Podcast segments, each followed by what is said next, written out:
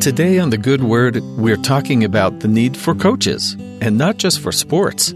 Sometimes when life gets a bit difficult, or I'm just feeling a little bored with my routine, I sometimes wish I had a guide, like a personal life coach, someone to just step in and show me how to overcome my problems and start making progress, breaking everything down into simple steps that I could do one by one and get on the road to happiness. I already know that when someone has a big project, like building a brick wall, it can help to break down the intimidating overall task into smaller tasks that can be done one bit at a time. Just keep putting one brick on top of another, and given time, voila, a wall. Because this has worked so well on school and work projects, I sometimes think I can find happiness using that same plotting checklist formula. But despite what many social media posts and talk shows and self help blogs would have you believe, happiness doesn't just assemble itself like a little construction kit. Each of our lives will take a slightly different shape with different paths, challenges, and triumphs, and the guide, the life coach we need that can help any of us negotiate our individual path, is what God calls His commandments. Most of us are not thrilled with the word commandment we have the strange idea that it's nothing more than a list of restrictions to keep us from experiencing any joy and confine us to a strict path.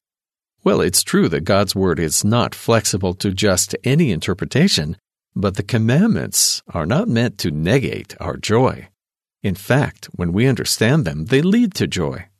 When King Benjamin, one of the most beloved figures in the Book of Mormon, is old and about to die, he gives his people a sermon on commandments the Savior, and the law, and describes the state that following those commandments can lead to. In Mosiah chapter 2, notice the words that he uses to describe the end result. And moreover, I would desire that ye should consider on the blessed and happy state of those that keep the commandments of God.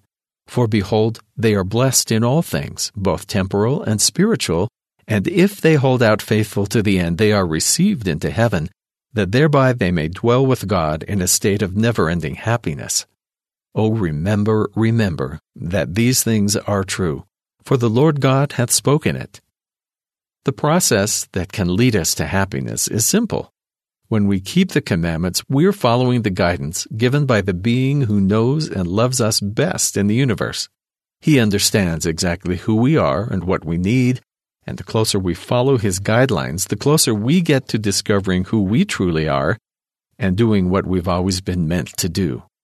Ultimately, though, no matter how long the Lord holds out his hand to us and invites us to follow him, the choice is still ours. We'll never actually know if the commandments can lead us to happiness unless we try them for ourselves. Of course, Jesus knew this, and he taught this principle in John chapter 7. If any man will do his will, he shall know of the doctrine, whether it be of God or whether I speak of myself.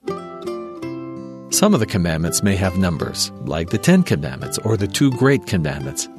That doesn't mean, though, that following them is as simple as checking a box off on a to do list. Our actual steps to do so take a greater and deeper understanding than superficial numbers and checklists can give us. But as we keep those commandments, our knowledge can deepen, our commitment to the Lord grows, we'll find that the happiness we were looking for has slipped in almost unaware. And the commandments weren't the end goal, they were just stepping stones to us finding happiness and peace, no matter what our circumstances, a peace far greater than anything we could have imagined. And that's the good word.